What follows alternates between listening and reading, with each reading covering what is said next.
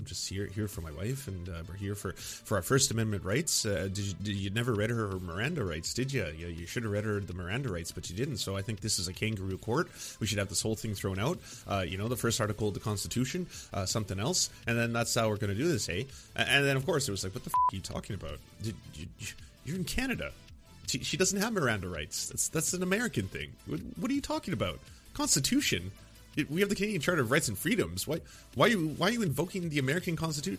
Like that has no power here. It, it, cannot help you. Like, what what are you trying to do with this? I, I, I feel like so many times because, like, you know, their understanding of the law was just so tenuous that they thought if we just say the right series of words out loud, we will conjure a magic spell that'll make all of this go away.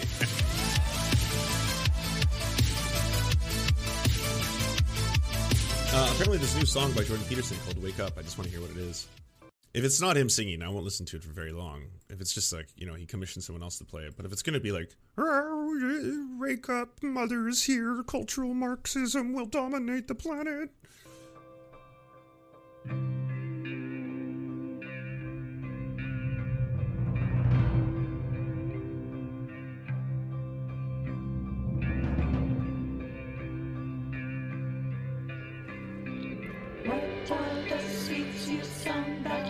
You so alone. You should be doing swell. You could have built a home, but now you're on your own. You should be acting well. You should climb off your throne and see what you've been shown.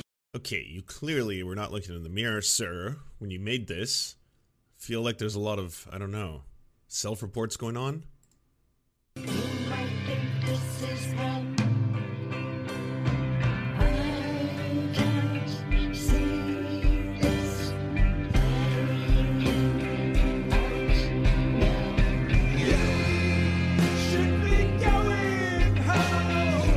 They definitely got like a Floyd cover band to to bring this to life. It says song by Jordan Peterson though. Wake up. So I guess he wrote this down. Like you should get off your throne. No lords or masters, only mother. Mother controls us all. All right, go sing. Bring it to life, my angels.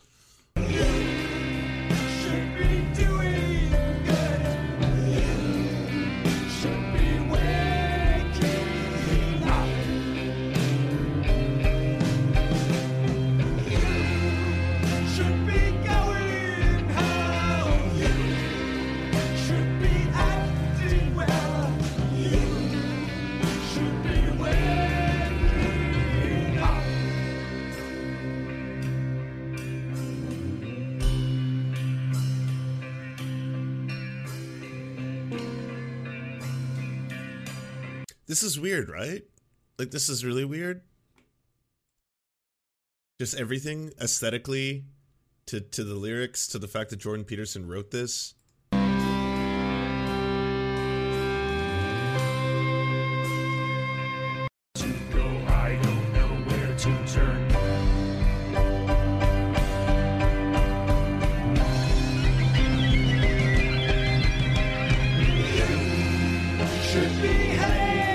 Like I, I, feel like this would be more appropriate in like a haunted house setting or something. Like this is like the fourth room you walk into, and then there's like all these weird skulls and like you know uh, white children standing around, and the song starts playing.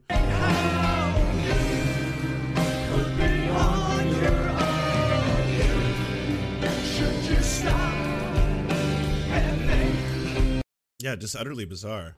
All right, everybody. Uh, obviously, I'm going to be moving on to talking about uh, Ukraine and Russia, but we do have to do a quick little uh, requiem for what took place starting Friday, moved on through Saturday, went on till Sunday. And that, of course, was uh, the final collapse of the trucker occupation in Ottawa. If you'd like to know my full thoughts and history as to what happened, uh, how it happened, uh, the things that both the left and the right got wrong, the uh, complicity of the uh, the conservatives, uh, the embarrassing uh, display by the liberals, everything, I put it into a single video. You can go check it out, youtube.com slash the serfs TV. we did it in collaboration with It Could Happen Here podcast, which is Robert Evans' magnificent foray into uh, radical extremism, stuff like that. Uh, I had already a handful of people email me saying, and these people have been emailing me about this, and they've been mad about my coverage for a while, telling me that like, yes, Lance, the far right elements are bad, but you have to recognize that this was in fact a workers' rally, and even if they're not politically aligned with you, uh, that uh, you should have been supporting the workers, and you didn't, and that is a, a shameful display on your part. Um, and uh, I, I almost feel like just making a copy pasta to respond to each one. I really I really should have done that instead of just giving like one liners like I disagree or things like that. But anyways, um, a, a workers' revolt, uh, let's say a general strike or even like a union strike.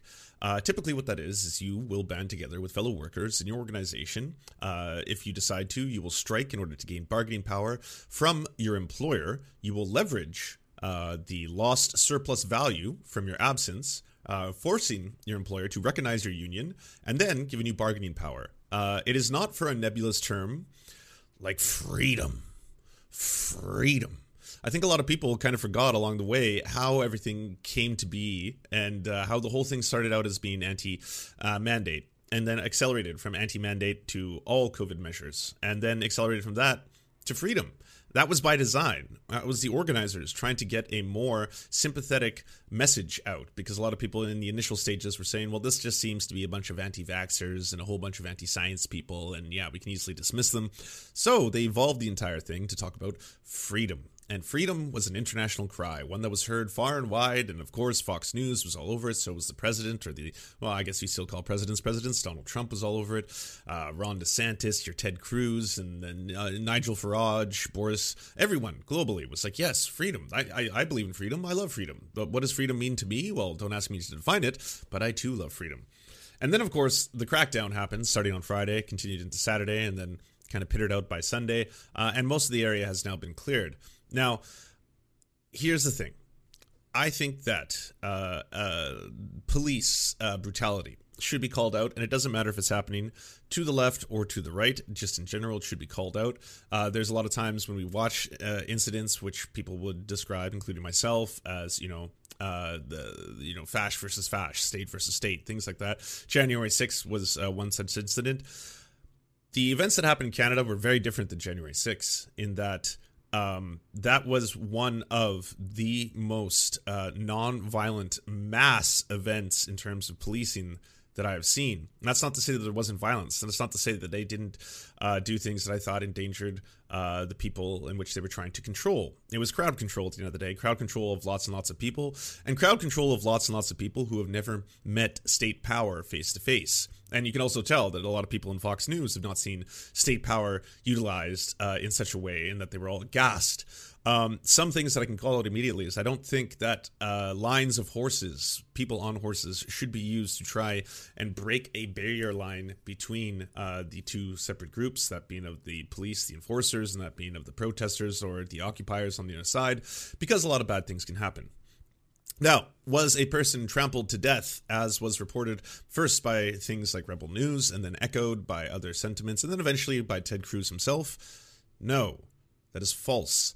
In fact, it is absolutely shocking to me how few hospitalizations there were uh, from an event that included, uh, you know, thousands of occupiers or just uh, hangers on or protesters and hundreds and hundreds of police officers. Uh, in terms of, yes, it was slow. And i remember when i was watching it live a lot of people who were watching my stream were like this is this is weird you know as, as an american it's just weird to see police being uh, quite so friendly. I mean even the cops are friendlier in canada saying things like that. And i was like no they're not. They they are being very whatever you want to call it professional in, in this regard in this protest because this is also something new. Uh, and they know what will happen if there is skulls getting cracked. But if I was to point towards other protests, because one thing I had to watch the entirety of the Jimmy Dore because uh, I hadn't watched it yet. I hadn't watched it in its entire. I was going to watch it on stream, but then so many things kept happening. But I hadn't seen the actual Jimmy Dore expose where he actually went after the Teamsters in Canada. He went after the Canadian Teamsters Union. But the entire thing was like, I have never seen in all my life. Okay. Uh, people actually holding it to the oligarchs, to the elites, like these truckers have in Canada. Never before in my life. And I was like, well, I, I guess you've lived a very either like echo chamber, sheltered, privileged life because uh, you might not know this, but there's been an occupation going on in Canada for a long time that does directly impact capital, and that is the old growth deforestation in northern BC, of which over 800 people have been arrested, of which there has been a lot of police brutality, of which it has still not stopped. That occupation is still going on today, and the police are doing things like ripping off their masks, pepper spraying them, tackling to the ground. But obviously, not even a whisper from Mr. Jimmy Dore at that time. If that is if that is the way you see the world, if your if your idea of capitalism is that it's a video game and that if you can just get off enough hit points on the capitalism, you'll somehow unlock the final boss, which may be socialism or communism, and if you can defeat them, then then all of a sudden that happens. If that's your view, if if your idea of a strike is just to damage capital for the sake of damaging capital with no real tenu like demands on the other end, you're not you're not actually saying, hey, by the way, this general strike, uh, we are seeking this. Hey, by the way, this union strike, we are seeking this. Hey, by the way, just the only thing at the end of the rainbow being freedom. Like freedom can mean anything to anyone. It, it, again, it's, it's it's a very generic statement. If someone is just like, "Yes, I'm striking," oh, what are you striking for? Freedom. I, I hope to achieve freedom, but by the end of the strike, it's like, okay, well then, how will you know when your goals are met? Oh, I'll know. Oh, it's it's coming. Don't don't worry, I'll know. Yeah. And again, the thing that pissed me off about that more than anything was having him and yes, Richard Wolff. I'm, I, I put Richard Wolff in the video too because at the end of the day, they were just going back and forth on this. It's this idea that if people in other countries, you know, not not in America, but if people in other countries are doing actions that effectively damage an institution, it, it may damage uh, a coal plant, or it may damage uh, a bank, or it may damage this. Uh, that in and of itself is is a victory just because of the nature of what is happening. Because it's it's in our opinion it's damaging capital. But again you're not transforming anything through the process. And the worst thing that came from all of this is you know who ended up winning were the capital class, where where the bourgeoisie and also the government in this case, the liberal government. Because if they're going to put through sweeping measures, which by the way they still do have to vote on making those measures permanent, uh, and specifically measures that go towards financial institutions, uh, credit unions, uh, fundraising platforms, payment processors. Payment processors is a massive one. But if they go forward with that, if that becomes permanent, then those institutions, those financial institutions, crowdfunding sources, payment processors, will, uh, of their own judgment, have to find out and determine on a continuing basis if what they're doing uh, colludes with uh, people who are using the fundraising for illegal activities. Um, that is a very scary precedent as well. Because again, I think if someone's bank account is going to be frozen, it should be done with yes, a judge's order, a court order. That that I don't want that to become a permanent rule in this country. And again, who's that going to benefit? So if you just take a step back, because it was all exciting for so long. Everyone was really jazzed up, and it was like, "Oh yes, something's happening on the streets." I I I, I can't properly explain it, but it it feels. Is this a revolution? Have uh, is this the revolution? Is is it happening right now? Instead of this thing that it wasn't astroturfed by the far right. It, it was initiated by the far right. The same four little grifting people who put together the United We Roll rally threw together this one. Only the biggest difference now is that they had a, a way of tapping into a very growing angry sentiment, a anti uh, COVID measures sentiment, an anti vax sentiment, uh, an anti mandate sentiment, and that galvanized a lot of people who then came and joined it. And boy, the money doth flow because so much money got poured into it. Suddenly, it's like, holy fuck, we found something there. And every single one of them was doing their own variation of the grift. Okay, you had Patrick King, who a lot of people like to say, well, he's not involved. He's just a peon in this whole thing. And at the end of the day, he's just this far right Yahoo. Well, this far right person was getting promoted on Fox News on a regular basis, on a multiple amount of TV outlets on a regular basis. He went all the way to having 20,000 live streamers on a regular basis. And he was calling a lot of the shots. What a lot of people don't realize, if you weren't watching his live streams, you don't know that he would sit there sometimes and be like, all right, I want every single one of you to honk your horns. He's doing this from his hotel room, by the way, the comfort of his hotel. And I want to, I want to hear it five minutes. All of you honk your horns, go out to his window and suddenly, burr. so it's not as if he had absolutely no control. He was a key organizing member. He had multiple streams with Tamara Lich. He met with Tamara Lich on a regular basis. Um, it's it's this idea, and I think Glenn Greenwald goes into the exact opposite side of this, where he'll be like, uh, the problem with uh, you know the, the, the modern left is that they're obsessed with things like far right radicalization, and and they don't realize that it's the elites and and, the, and you know the global powers that really control uh, what what affects their daily lives. And I was like, they're not completely independent. Yes, the far right does not have power in government in the same way, but you have to understand that they can be useful pieces in in the chessboard of politics and in, in geopolitics, all the way up to there is a monstrously powerful and large evangelical evangelical Christian voting base in the United States, which do have a lot of strong conservative values. Do those values directly line up with people who are into white nationalism? No. But is there a lot of crossover? Yes. Is there crossover with those individuals who will then be seeking government? Is there now an infiltration of various sectors of government by people who used to be considered fringe, like QAnon? I mean, QAnon would have been, you know, far beyond the pale. And now you have people like Marjorie Taylor Greene. And yes, uh, yes, yes, she is an exception. She is definitely like an extreme version uh, of what this all leads to. But it doesn't mean that each one of these things is just like independent, teeny little cells that just operate uh, by themselves. And if we can just crush that, it'll go away forever. It's not as if it gets a lot of funding from other people and very wealthy people who are interested in promoting that kind of stuff. They're not. They're not exclusive. Does Canada have the same vax problems as the United States? Uh, what do you mean by vax problems? Is in like a problem with people low vaccination rates? We didn't for the first two shots. We're starting to have a lot lower numbers for the boost because I think that's again it's it's tying into this whole COVID fatigue syndrome, people being over it, people being like, well, I've had the first two, I think I'm pretty much good. And then them saying, well, no, it actually would be probably in your best interest to get a third. Anyways, Justin Ling was doing a lot of covering of this, and he says, Now that the Great Honking is drawing to a close, for now I'm catching up on some work, but I just want to talk about the police operations this weekend because I'm seeing a lot of rather heated talks about the whole thing. For starters, I've covered a lot of crowd control and riot policing operations. I've been beaten and arrested by cops while on the job. I'm working on a book about riot policing and why it needs to be, if not completely banned, at least severely limited. I'm not a police apologist. I'm going to expand on this in a longer piece, but just briefly, the operation I witnessed over the weekend was one of the most cautious, slow, methodical crowd operations I've ever seen. When covering these things I look for are mass arrests happening? Is the use of force model, i.e., graduating through the risky intervention, still being respected? Is tear gas being deployed preventatively? Are actions putting protesters, bystanders, and vulnerable people at risk? We have seen these tactics deployed, causing significant injury and infringement of civil liberties in Toronto, G20, Montreal during the student strikes, and in British Columbia against in- uh, Indigenous activities, etc.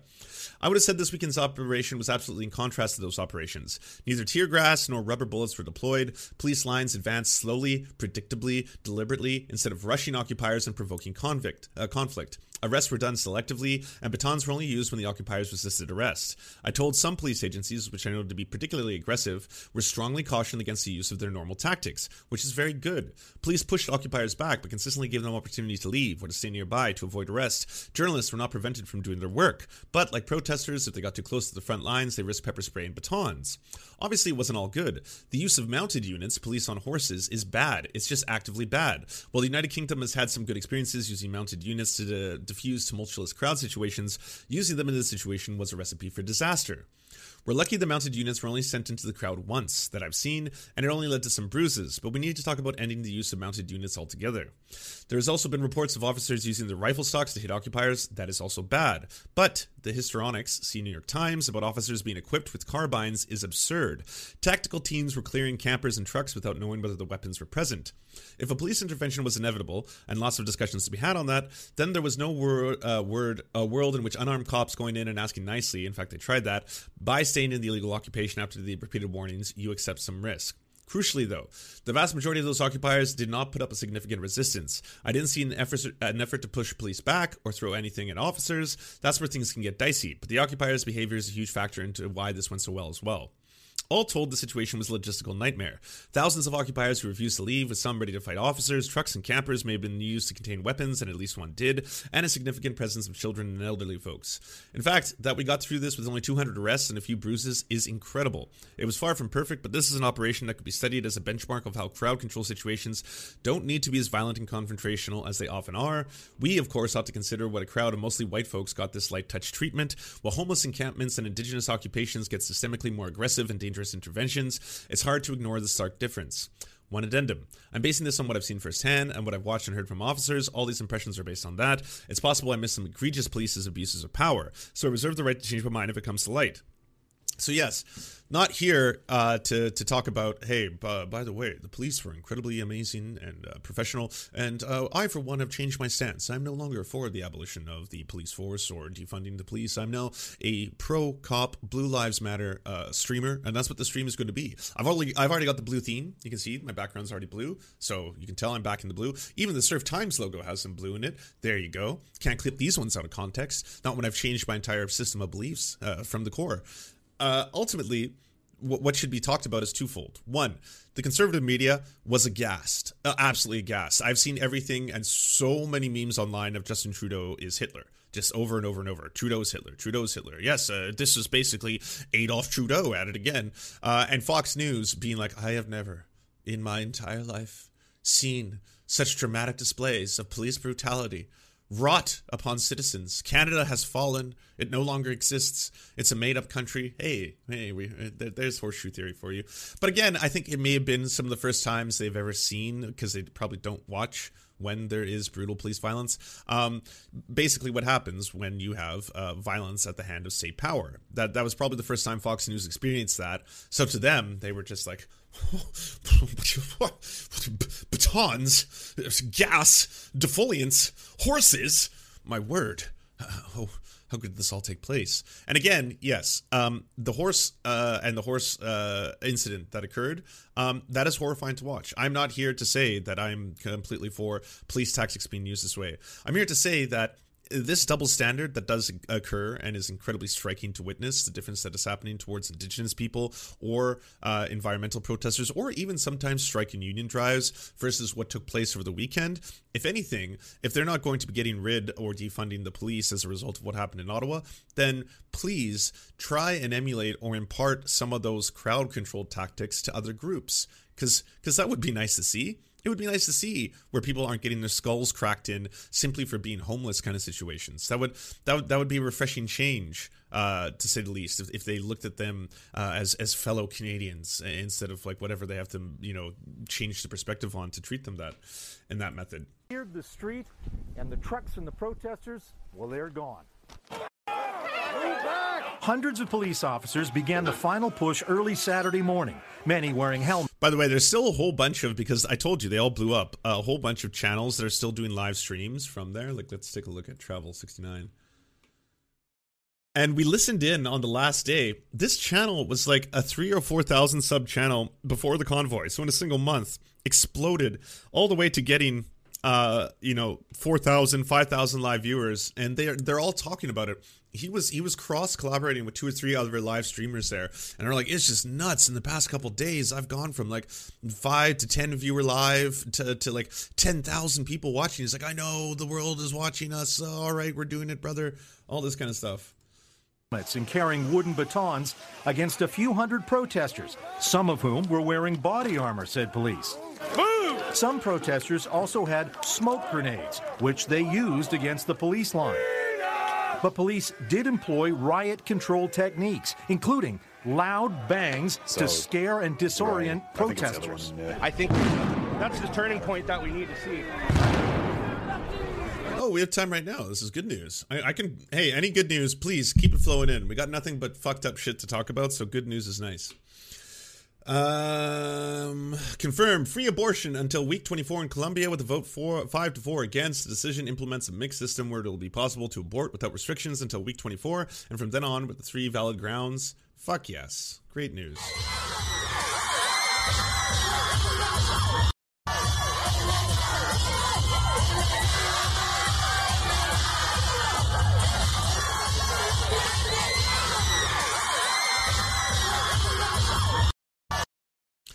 Good to see, especially in contrast with America, which seems to be regressing in that respect.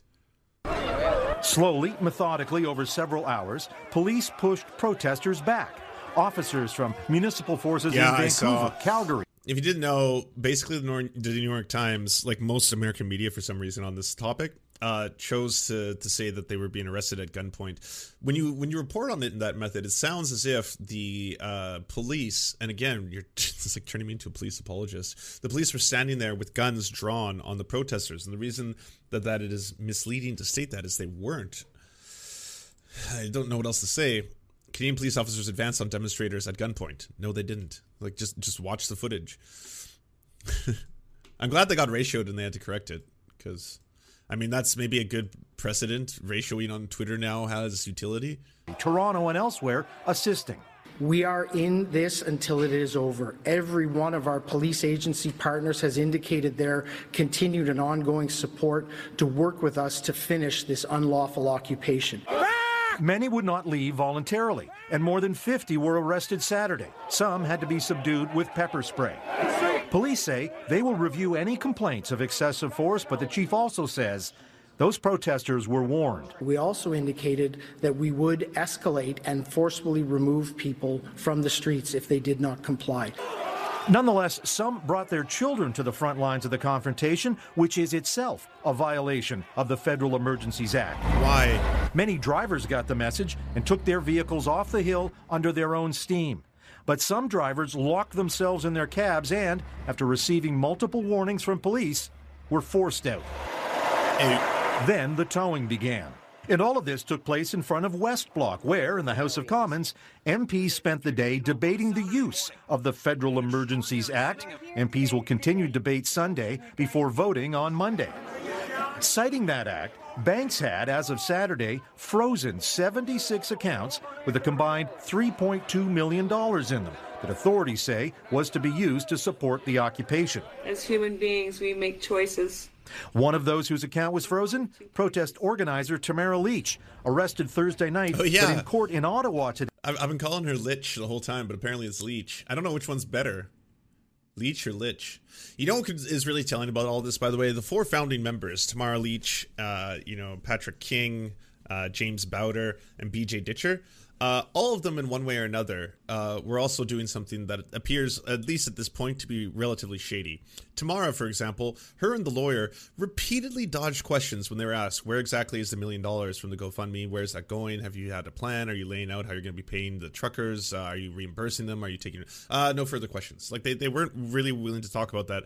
Her and BJ Dichter have a live stream in which they're like, uh, yeah, you know, we were with TD, uh, but then TD, uh, we were getting worried, so we joined a credit union instead, and then uh, the, the credit union account got frozen before we could really take out a lot of the money, and uh, so uh, we've only been able to pay out like $13,000 to the truckers, uh, but, uh, you know, when they unfreeze the account, we'll be able to pay more, whatever that is. And then on the day of her arraignment, uh, well, sorry, the day her court appearance, her husband flies in on a private jet won't explain how. And I'm not saying that, you know, I have no uh, evidence whatsoever to show that maybe that could have been some of the money or if it was a third party simply buying it, but also strange. Strange he would fly in on a private jet uh, that A, he even has access to doing that, and then B, wouldn't explain how.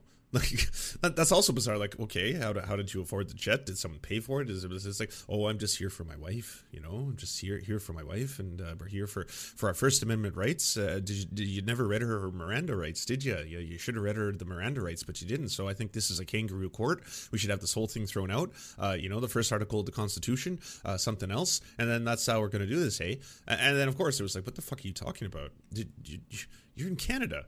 She, doesn't have Miranda rights. That's that's an American thing. What, what are you talking about? Constitution. It- We have the Canadian Charter of Rights and Freedoms. Why why are you why are you invoking the American Constitution? Like that has no power here. It, it, cannot help you. Like, what what are you trying to do with this? If I, I I feel like so many times because like you know their understanding of the law was just so tenuous that they thought if we just say the right series of words out loud, we will conjure a magic spell that'll make all of this go away, and we can continue doing what we're doing. So, uh, you know, uh, say uh, up up some Lord Ipkiss, and, and then invoke uh, the First Amendment a couple times, and then say Canadian Charter of Rights and Freedoms, but then also talk about Miranda rights, and, and poof, you're free. N- nothing nothing bad has happened to you. Day, where she told the judge she's unable to pay John a Oliver showed her $1,700 terrible band. hotel Oh, bill. has John Leach Oliver will done a stay special on behind this? bars Damn at least I missed until it. Tuesday morning, when the judge will decide if she can We'll be released on bail. Could you please step out of the vehicle, sir?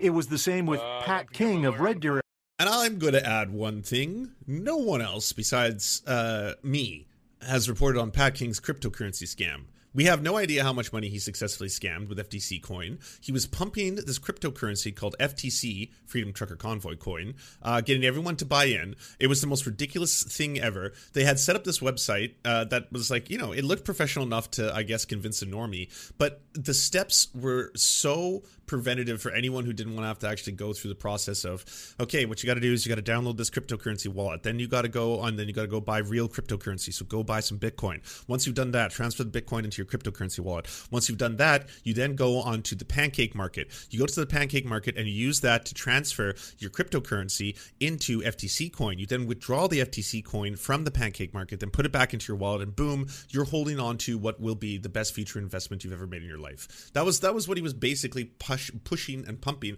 And unfortunately, a handful of people were buying into it the day that this all goes down, the day that he gets arrested, you're watching this, like that footage live on his live stream.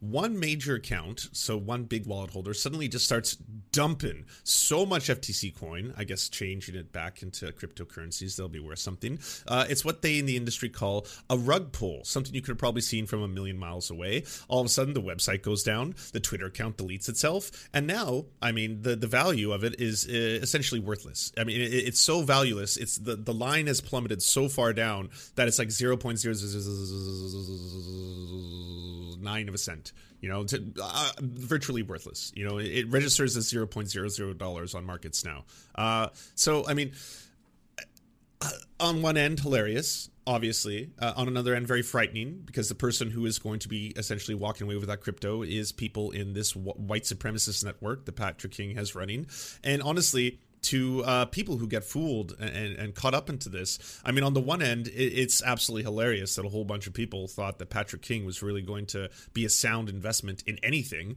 But on the other end, again, that money is going towards white nationalists, white supremacists. I don't know how much they got away with. Uh, was it $10,000? Was it $20,000? $30,000? Like, holy fuck, you know? Alberta, another convoy organizer. He was in court Saturday, but he'll stay in jail till his bail hearing concludes Tuesday. Oh, but one of the convoy organizers is free. Chris Barber was released yesterday on $100,000 of bail and a promise to go to his home in Swift Current, Saskatchewan. Jeff? David Akin in Ottawa. Thanks, David go to his home. So uh, James Bauder and his wife were arrested. They posted it to the Canada Unity website. They were arrested, uh, he says, because they didn't move their RV in time. It was basically that moment where the cops are coming around his RV, like, yeah, you got to get off the road right now. We're going to tow you. Uh, if you're not willing to comply, we're going to arrest you. And they just did a whole bunch of like, well, I can't, you know, I can't move my RV. Uh, there's snow in the way. We, we need to get the snow out of. I don't even have like the the door, the door is and eventually they got arrested. Of all of them, BJ Dichter probably the biggest grifter of them all. I don't even know uh, if I would say from a monetary value because I have no evidence of that. But BJ Dichter, once the shit hit the fan, just skipped town. All of a sudden, all he does is does one tweet that was basically like, uh, "Thank you all for the love and support. Oh, what a great time we had. We'll all remember the memories. You know, please sign my yearbook when this is all over. I'll sign yours, and uh, I'll be on Tucker Carlson tonight." Uh, enjoying all this newfound fame because I've been on Tucker Carlson, I've been on Jordan Peterson, probably going to be on Jimmy Dore at some point. I mean, I've already, my clips have been played on Jimmy Dore's show, so I've got a whole circuit now. I'm I'm I'm uh, I'm a little darling superstar uh, in the conservative right, so I'm gonna I'm gonna ride that train. So have fun. Hopefully, not all of you get arrested, but hold the line. Definitely hold hold the line. You know, I'm I'm with you in in spirit uh, if not in financial assistance in any way. Because my, my account got frozen. The, they, it's the government. The government's doing all this to you, not me. Not me. Definitely, definitely not me. So these are the kind of headlines I was seeing. What's going on, everyone? Jeremy here from the quartering, and uh, this weekend's a little bit of a heavier topics, but look, I know a lot of eyes are on the situation here in the United States, as well as I have a large group of viewers in Canada that are asking me to cover this, and like, I mean, they asked so nicely. I mean, how am I supposed to say no? I mean, I've got like more maple syrup than I'll ever know what to do with now. I want to start with um, the. I was I was like I I don't have the ten minutes for him to think of every Canadian stereotype he can off the top of his head. Oh, and then and then they're going to play hockey, and then after they do that, there's going to be a beaver, and and uh, I I don't know something else. What, what's the third Canadian thing? The elderly woman. There was a lot of information flying around Twitter yesterday that she did not survive. So his source here is the post millennial, by the way. This, but it appears that I want to point out that she has, uh, very luckily, Now, there's conflicting reports, but some people say that um, you know have come forward that Keen they are her family members. Uh, By the way, for someone like Jeremy, who always talks about how he's not on the right, uh, he seems to use them almost exclusively as a source. He's he's picking ex Rebel News people here, the post millennial. Like that's that's definitely where you're getting your information from. We'll get into that. Mounted uh, Mounties, the police in Ottawa, in, endeavored to clear protesters with the Freedom Convoy from the thing, also get, getting run over. And uh, uh, by the way, don't blame the horses. I don't blame the horses. They're just doing what they're supposed to do. I don't know if people were throwing things at these horses or if people were, you know, I don't, I haven't seen any video footage of that, but I have seen situations have arrived. You see these people um, will take So what happened, if you're watching the footage, is yes, a uh, a horse, uh, well, a series of horses were used as a form of crowd control to separate the front lines between the, the protesters themselves and the police. I do not think that is a good police tactic to use. A lot of things can go wrong, and yes, I will call that out. Uh, in the event, two people got thrown to the ground. They were not trampled by horses. Like I, I think that should have been uh, maybe an alarm bell to anyone who had been reading the headlines or the Twitter. It was like a top trending Twitter story for a while yesterday, or uh, sorry, on Saturday as well. Like, do, do you know how heavy a horse is? Do, do you think a horse jumping, landing on a human face is something someone just walks off or shrugs off? The two individuals in question, according to the police reports, got back up right afterwards and they were assisted, and then there was no further injuries there, there was not reports of them going to the hospital.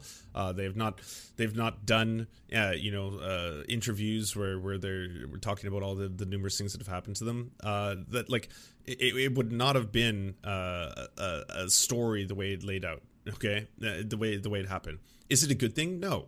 No, that it was it was a dangerous maneuver. One that is like I I think uh you know both for the person who's riding the horse and for who was ever conducting the operation, something that they're probably both like, oh thank God, oh thank God, no no one died in that process. Maybe maybe we shouldn't do that tactic anymore because everything else like it it may have been slower, but the techniques they were using before that, which were basically just to very slowly and incrementally move the line, gain more ground, and then you know uh, sanction off areas that they were making, that was working you know? Uh, so th- to be honest the, the idea of, of uh, using those horses at that time like that was the one moment where when we were watching it live i was like oh my god. In my head i was like it's it's about to go off because you get that very scary tensious feeling when you watch giant crowds because we've watched so many times when it is the police uh, you know going into opposition with uh, you know either uh, lefty uh, protesters environmental protesters indigenous protesters. And then there's just that that moment where you know everything starts to accelerate and turn violent. And that didn't really happen uh, which was what was different about watching that but no i'm not i'm not endorsing that. An average horse weighs about 900 to 2000 pounds depending on the size and breed. A lean racing fit thoroughbred for example has an average weight of 900 to 1100 pounds while the average clydesdale i think weighs in at 800 is that from wikipedia or you just know all these horse facts off the top of your head? Look if you watch the video. At either rate, the quartering, I guess, like uh, most other conservatives, is maybe the first time they've ever witnessed, uh, you know, uh, police and state power uh, being used, uh, and in this case, they're they're aghast, they're appalled, and um, I mean, uh, what would be nice, I guess, from all of this is if this is the first time that you have ever experienced or witnessed this, and you want to start having discussions pertaining to how this happens uh, more often than not to uh, various groups in Canada, that being, of course, Indigenous protesters, environmental protesters, rather than uh, you know median to affluent income level white Canadians. Uh, that's uh, that's a conversation that uh, could be could be broached. That could be the first time we're talking about something like this. But I think it's more about how uh, Trudeau is a dictatorship. Always showing the the New York Times article that has uh, yet to correct itself. I guess at the point of his recording, truckers arrested at gunpoint as police advance against Ottawa protest. Uh, of course, yes, they have now changed this because it was not at gunpoint. Did they have guns? Yes. I mean, is this is this uh, is this the evidence? Yes, they, they had weapons. This this, by the way, I believe is a uh, a tear canister. It's not uh, it's not like an AR-15 or something. Disturbing visuals from the protest. Republic World, uh, Canada show police officers charging into the crowd and at least one horse trampling multiple people. Yes, uh, these are bad things. They should be called out. Welcome to the resistance. We now know that both the US and Canadian government can illegally collect and use your data. How then are we ever to convey our discontent? What, Lance, please? They showed a guy with a gun when the dude busted a window. Yes, they had guns. Did you understand what a headline from the New York Times saying that multiple people in Canada arrested at gunpoint as police moved in? That that draws an image in your head that police were at the barrel of a gun pointing at a whole bunch of people in line. It, it, the the front lines of that protest, and I'm not like again the weirdest thing about this all this is people are like, well, no, Lance is a police apologist. I'm not a police apologist. I'm trying to get people to report on this event accurately, uh, not to say things like that. I mean, the New York Times issued a correction on that already. Other than through demonstration and protest. Hello there, you five million glorious, shimmering souls. Together we awaken now. We begin to understand the way that the world operates, the way that government and media and big business function collegiately together, sometimes against the interests of ordinary people. As with this story. This came to our attention somewhat Yes, with the stuff around the truckers. You know, The um the the shooting in Portland, I've seen Andy Ngo. I mean, I was watching the event transpire, and I, I knew exactly what pipeline was going to happen. Andy Ngo was going to push this as being, uh, you know, the actions of Antifa, and was going to do everything in his power, and he was just bending over backwards, doing like strange mental gymnastics to make all this thing fit and work. And then, of course, the next day, Tim Pool's going to run with it and be like, "Well, we have a source on the ground here. Andy Ngo has said that this was a violent attack by Antifa extremists, and uh, I have no reason to consider that he would falsify that information. And what do you think about this?" And then Own and Breitbart take it up there, and then uh, you know it's almost been massaged and, and spiced and, and marinated enough for prime time with Tucker Carlson, and then boom, Tucker Carlson comes on there, and then the narrative and the whole fucking uh, pseudopede human centipede information uh, system has worked. All right, I see a lot of people tweeting me about Ukraine. We're gonna do Ukraine next, so the truckers' Yes, I will- funding I will pages started getting shut down. And did you know that they were hacked and then the information was like used by government funded media platforms who reached out and connect? I mean, it's some shady stuff. Let's get into it. It's proper dodgy. On February the 13th, crowdfunding platform GiveSendGo, which was being used to fundraise for the Freedom Convoy protests, was hacked. The personal information of more than 90,000 people who donated to the Freedom Convoy 2022 campaign was stolen. Now, the Canadian government funded media company CBC is using the stolen data and contacting those whose data was exposed for a story. Firstly, if there's 90,000 people willing to donate money to something, I would suggest that means a lot of people really believe in that convoy. Um, and this has echoes of the narratives around Trump, doesn't it? Oh, these deplorables, these fringe people. Well, it seems like there's a lot of people who are interested in this movement. Now let's get on to the meat of the matter. Edward Snowden Okay, so let's explain that. The that was by design.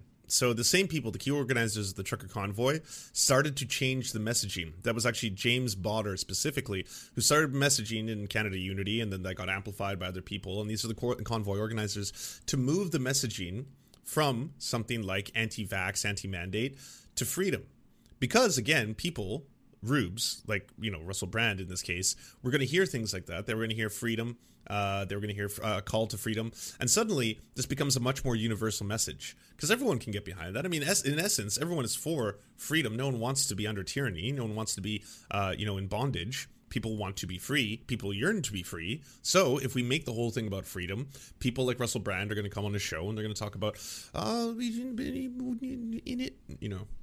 Sorry, I'm, a friend of the show, tweeted I'm not. I'm not doing my best brand today. Now that the promised invasion has failed to materialise, maybe we could take another look at the story that was breaking when the White House was suddenly overcome with a mysterious and inexplicable desire to change the news cycle. Now, here's another thing. Uh, no, the, the the news cycle when it came to Russia Ukraine was very very loud. If anything, you can thank Canada for having something that people were distracted by in terms of which headlines am I going to click on at any given time. But that did not suddenly disappear. It's not as if that news like all of a sudden went on pause for uh, I don't know a period of three weeks. No one was talking about it at all. People were focusing on this because it was like, whoa, there's there's a revolution happening in Canada right now. It's it's, it's live. While that story is being continually hit home, the government, the people that sort of stand in front of you with lovely little haircuts and tell you how tolerant and lovely they are, are freezing bank accounts. Can you not see, in the same way that the last two years has shown you, that once government has power, it's difficult that that power is rescinded, that previously implausible situations can be brought to bear, that So again, Russell Brand hasn't actually read the documents. What uh, took place in Canada, and I uh, again uh, am in opposition to this, but what took place is an inv- invocation of the Emergency Measures Act. That is something that does have checks and balances. It can only be invoked for 30 days, at which point it has to be voted on again by Parliament, or it can be dissolved by Parliament at any point in those 30 days. However, the liberals did, yes, use this uh, for what I consider to be an overreach of power, in that they should not have the ability, the government should not have the ability to give financial institutions the ability to freeze accounts uh, without a judge's order or due process. Now, that also has to be voted on by Parliament to remain a permanent fixture. Uh, and they're going to be debating that and going on uh, about that as well. But it's something is, in which there's a lot of little minute details woven into the entire thing um, that, of course, is going to get lost because, I, like, I have to think of it. If this whole thing had been taking place in New Zealand, probably I would have been getting just as many things wrong. I, I, I, would have seen the headlines, and the headlines are very fetching and very catching, where it's like Justin Trudeau, the dictator, permanently changes the rules. They will now freeze any and all bank accounts they consider to be suspicious forever and you see that. And immediately of course you're uh, it doesn't matter i think what side of the political aisle you're on uh, your your senses start tingling. The problem if you take uh, i don't know the the Kulinskis and the shoe on heads who only really wanted to talk about that is it doesn't paint a complete picture about what happened or the russell brands in this case. And and and obviously russell brand has been coming at this from a very pro trucker standpoint since the beginning. He has been saying that yes these are working class truckers fighting for freedom and of course ignoring all the very strong and credible ties to the far right for the organizers of the rally, and then how it got taken and, and, and morphed into what it became at the very end. You know, Russell didn't like being called right wing. I know he did a whole episode about it. I'm I'm not white, uh, right wing, in fact.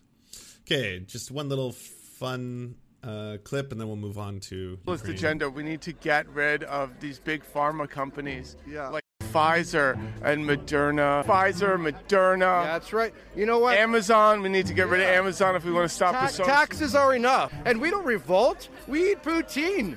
We drink maple syrup. You guys need to fight for your freedom because there is an underlining agenda that's going on. I don't know how much you know. I'm not going to get into that. The workers need to unite against uh, socialism. The workers yes. of the world need Absolutely. to unite and, so, and seize They're the all, means of production absolutely. and everything. They're Thank all you. Standing up now. What do you think are some things we can do to fight the socialist agenda?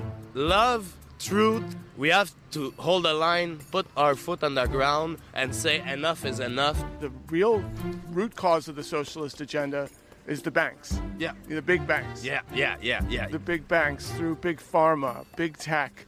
Uh, big media. Big media. I'm out of here because we're done. If we lose this fight, this country's over. Canada's always been a socialist type of country. You've been living under socialism for a long time because of the health care. Well, yeah, because of the health care, and they, you know, they sneak it in here, they sneak it in there. Everybody gets used to it. Now everybody woke up, like heavily, heavily woke up. What's the socialism like? It's like you want to see a doctor, and then you see a doctor, and then like they don't charge you. It's not that great of a system, guys. I mean, if you had a car accident or you emergency is fast because it's a socialist healthcare system. They're using uh, they call it like a triage thing. Sort of, yeah. It's what we have in there. It's like you know, you want to pay to see the doctor, you pay to see the doctor. Exactly. So like, I can pay to see the doctor right away. Yeah. And it's like you know, I don't have to wait and do this like socialist triage system like in they have in Canada. You think these insurance companies are part of the socialist agenda? Oh, for sure, for sure, for sure, 100%. It's always the same clicks making the money. You, you can have cars doing 50 miles at a gallon a long time ago. Trust me, a long, long time ago. The automotive automotive industry is definitely part of the socialist agenda. Oh yeah, for sure. I mean, they're all in bed together. It's, it's all. Oh yeah. Who pays the bill? No doubt. Us. Us, the, the, Us. the, the, the consumer, the, the, taxpayer. Consumer, the taxpayer, the middle class. We always get the bill.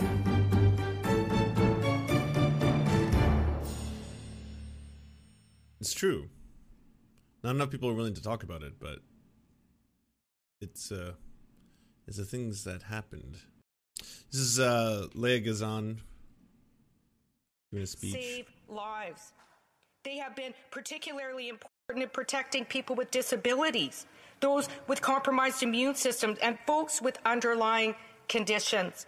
We cannot forget those who are most at risk from COVID and the Omicron variant as we begin easing restrictions or healthcare workers throughout this country who have sacrificed everything to save lives. Mr. Speaker, the real divide in this country is not between those who are pro mandates and anti mandates. It is between the wealthy elite and everyone else.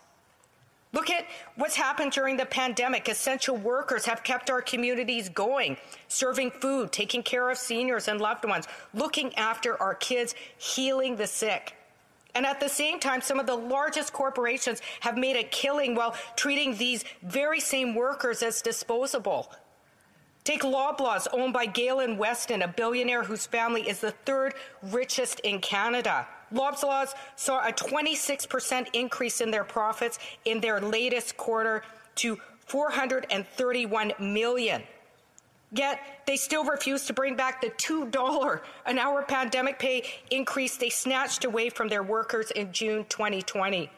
Or Amazon, owned by Jeff Bezos, the third wealthiest person in the world.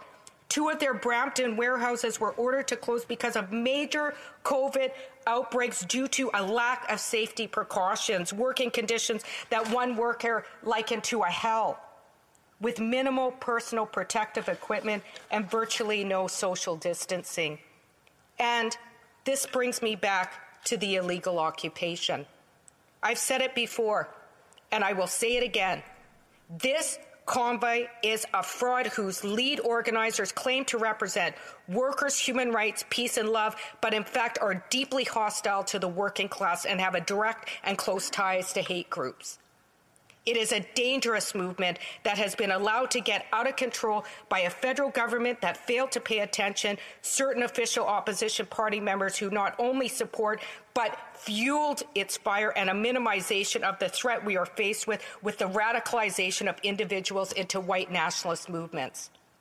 It is backed by members of the ultra wealthy, including Elon Musk, the richest man on earth, who won't let his workers form a union, and Donald Trump, the disgraced former president of the United States, someone who was praised by the interim leader of the Conservative Party and a number of wealthy Canadian elites that, who have made five figure donations to this illegal occupation. Mr. Speaker, I ask you would real working class movements be supported by such people? Of course not.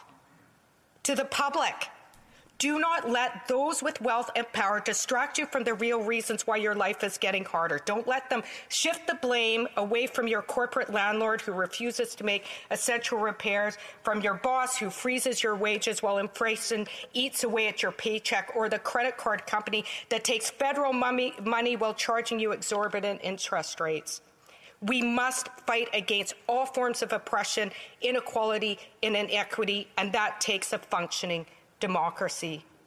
I also want to say to members of the government, we will be watching carefully. If there is any hint of overreach or any indication that these measures we're debating today are no longer necessary, we have been clear that you cannot count on our support our party fully supports the Canadian Civil Liberties Association's call for review about what has happened, and we expect a thorough and full public inquiry to identify systemic gaps in governance and policing that has resulted in this crisis.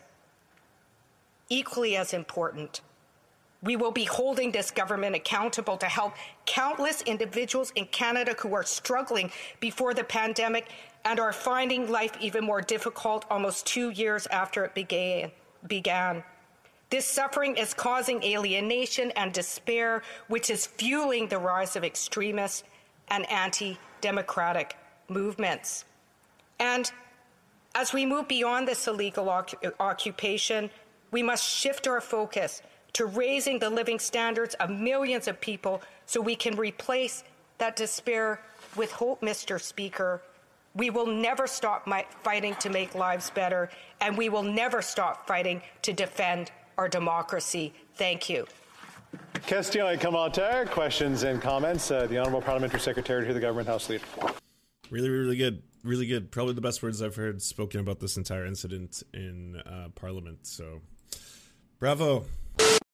So you've just been listening to an episode of the Serf Times, and if you enjoy it and want to see the Serf Times, you can go to weareserfs.com or watch the live shows at theserfs.tv. And also everywhere social media is sold, basically theserfs.tv, you'll find us there. Twitter.com slash theserfstv, for example. It would also help us out tremendously if you could leave a good review of this podcast if you enjoyed it, either on, I don't know, iTunes or wherever you're podcasting. Apparently, it does help. And yeah, we hope to see you soon. To our gods, Xander Corvus and Peyton L. Just, we beseech thee to smite down our enemies. To our monarch, Tom Spiker. We are but your humble court jesters, here to amuse you. To our lords, Trevor R. We give thanks for this spit of land for us to eke out this meager existence. To our knights, Merid, Cheryl Alvarez, Ruby Kelly, Ellie Leslie, Alex P., Brandon, Words Greenwood, Nate, that one guy, Hagbird Celine, Matthew Scarborough, Stellar Vision, Ariane McCarthy, Daniel Sutton, Coulter Smith, Val 9000, Jenna Tall, Quiet 185, Anna Loves Riley, Omni, Riley and Anna, Poodlehawk, The Tim Caucus, Multi Mondi, Trevor Yanis, Lemmy 101, Anthropophojack, Saren 42, Catherine, Radical Maniac, Ramon Acosta, Nkosin, Violent Orchard, Sophie Baby, Political Puppy, Andreas Chiringuito, Zach Christensen, Josh Mickelson, Todd Buckingham, and Todd Lajeunesse. We raise our flag in a veil, and we salute you, our friends.